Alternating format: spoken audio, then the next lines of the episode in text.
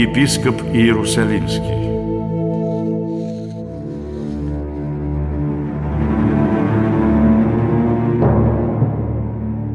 В середине IV века в христианском мире на какое-то время набрала силу ересь Александрийского священника Ария. Этот проповедник отрицал единство Сына Божия и Бога Отца, называл Иисуса Христа творением и не признавал в нем божества, равного Отцу. На Первом Вселенском соборе в 325 году в городе Никее арианство было осуждено. Самого Ария отлучили от церкви. Но среди власть имущих и даже среди епископов и священников оставалось еще немало его тайных и явных последователей. В это трудное для православия время довелось жить и нести свет истины Кириллу, епископу Иерусалимскому. Случилось так, что Кирилла рукоположил митрополит Акакий Кесарийский, который открыто исповедовал арианскую ересь. Он сказал Кириллу, «Вот я, верный последователь Ария, оказываю тебе, Кирилл, большое доверие тем, что посвящаю в архиепископы. Я знаю, что ты тяготеешь к никейской вере, но думаю, теперь ты оценишь оказанное тебе доверие, откажешься от своих ошибочных взглядов и станешь моим верным соратником. Понял ли ты меня, Кирилл? Ничего не ответил на это новый архиепископ. Он остался верен православию, а через год получил поддержку и признание своей правоты. В небе над Иерусалимом появился ослепительно сверкающий крест. Смотри, что это за свечение у нас над головой? Это не солнце, но и не луна. Так что же это такое? Да какая луна может быть в три часа дня? Смотрите, сияние все сильней. Оно обретает форму. Да, точно! Это, это крест! Такой, как тот, на котором римляне распяли Иисуса Христа. Так, так что же это означает? А что тут гадать? Кто является пастырем Иерусалима? Кирилл. Вот небеса и свидетельствуют в его пользу, а те, кто против нашего Христа, ариане, такой поддержки не получат, потому что они еретики. Как и сам император? Разве он выше Бога? Действительно, сын Константина Великого Констанций исповедовал арианскую ересь. После явления креста в небе архиепископ Кирилл написал императору. Акакий, послушай, что пишет мне Кирилл. О царь, оставь свои еретические заблуждения и обратись в истинное православие. Каково? Император, как вы можете терпеть такие оскорбления от какого-то епископа? Не могу и не желаю. Но я не хочу открыто вмешиваться в дела церкви. Он ведь у тебя в подчинении. Вот ты и действуй. Но ведь я сам же рукоположил его во епископа. Что я могу теперь сделать? Ты, наверное, забыл, как церковный собор не сложил тебя. Тогда я не стал спрашивать, что мне делать, а просто взял и отменил это соборное решение и восстановил тебя в сане митрополита Кесарии. Ай, как не кстати появился на небе этот крест. И все его видели и написали об этом. Ах, теперь нельзя сказать, что крест в небе всем почудился. Ну ничего, я... Я найду способ, как избавиться от этого непокорного Кирилла. А какие, что ты там шепчешь? Отвечай, что ты решил. Император, я буду действовать решительно, как действовал ты. Нужно лишь дождаться подходящего момента. Подходящий момент, как считал митрополит Арианин, подвернулся, когда в Иерусалиме разразился страшный голод. Падающие с ног люди шли к своему любимому архипастырю, святому Кириллу. В это время Акакий вызвал к себе доверенного человека, купца из Иерусалима. Никодим, э, расскажи мне, что происходит в вашем городе? А что происходит? Голод, страшный голод. Люди идут за помощью к епископу Кириллу и просят его о помощи. Да? Как интересно. И что же он? Отказывает им или... Как можно отказать? Епископ раздал голодающим все свои личные сбережения. Да, но это, надо полагать, не помогло справиться с голодом? Это была лишь капля в море страданий. Лишь некоторые смогли утолить голод, но есть же нужно каждый день. И тогда христиане пришли к Кириллу вновь, и епископ велел отдать умирающим от голода деньги церкви. Деньги церкви? Да. Прекрасно. Что же в этом прекрасного? Ну, пораскинь мозгами, Никодим.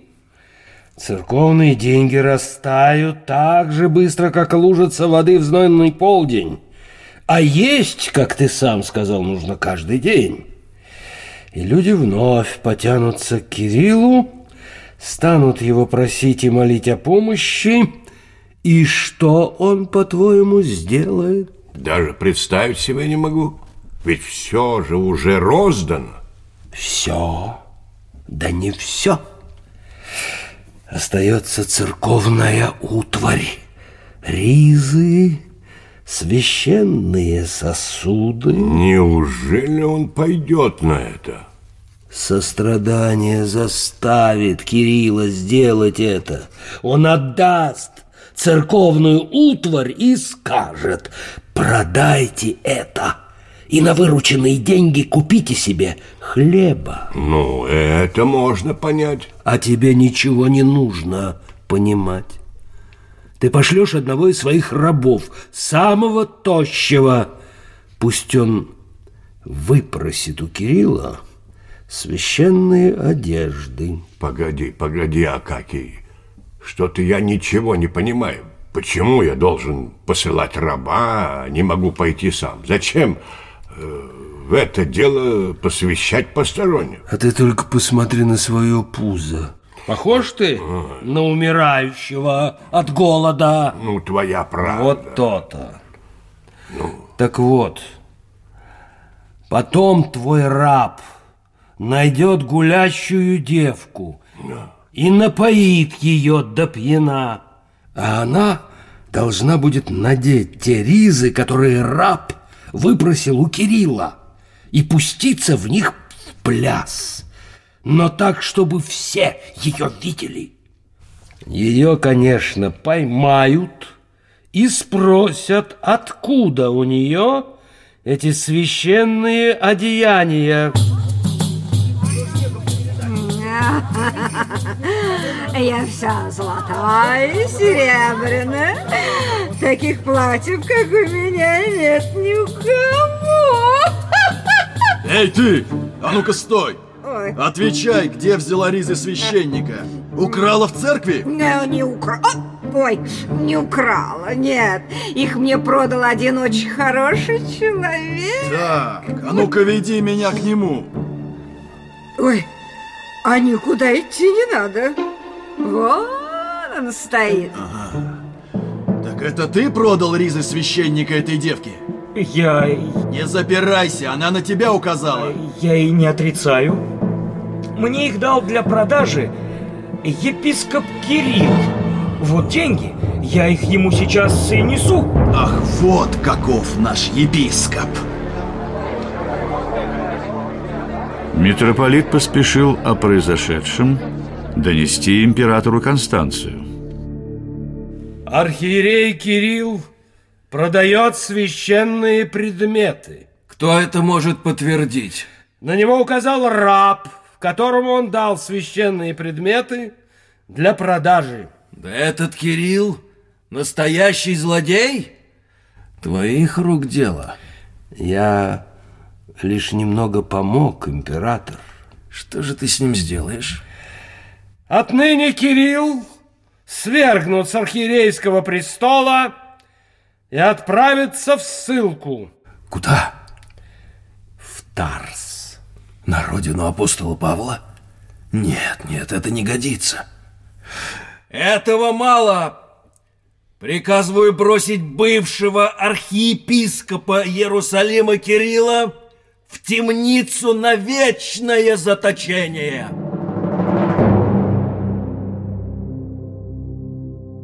В каземате святитель Кирилл пробыл недолго. Император Констанций умер, и гвардейцы возвели на престол нечестивого Юлиана Отступника. Как в калейдоскопе менялись императоры. После Юлиана – Валент. И только при святом императоре Феодосии Великом святитель Кирилл вернулся на Иерусалимскую кафедру.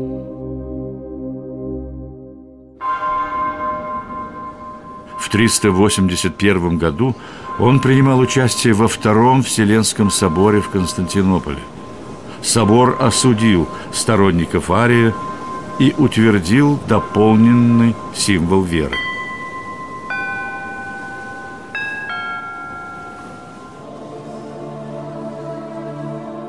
Основным вкладом святителя Кирилла в христианское богословие является его труд «Огласительные поучения». Он представляет из себя собрание бесед для оглашаемых, то есть для тех, кто собирается принять таинство крещения. В своих проповедях он раскрывал смысл таинства крещения. Он учил о крещении как уподоблении смерти и воскресению Спасителя. Тем, кто собирался креститься, он говорил Великое дело предстоящее крещение. Оно освобождение пленным, оставление прегрешений, обновление души, святая нерушимая печать усыновления Богу. В крещении все, что в действительности произошло со Спасителем, происходит и с нами, но безболезненно, без мучений. И мы в крещении делаемся причастниками страданий Христа.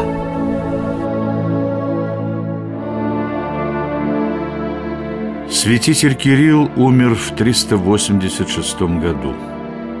Его огласительные поучения заняли важное место в сокровищнице православного богословия, а самого Кирилла церковь причислила к сонму своих святых.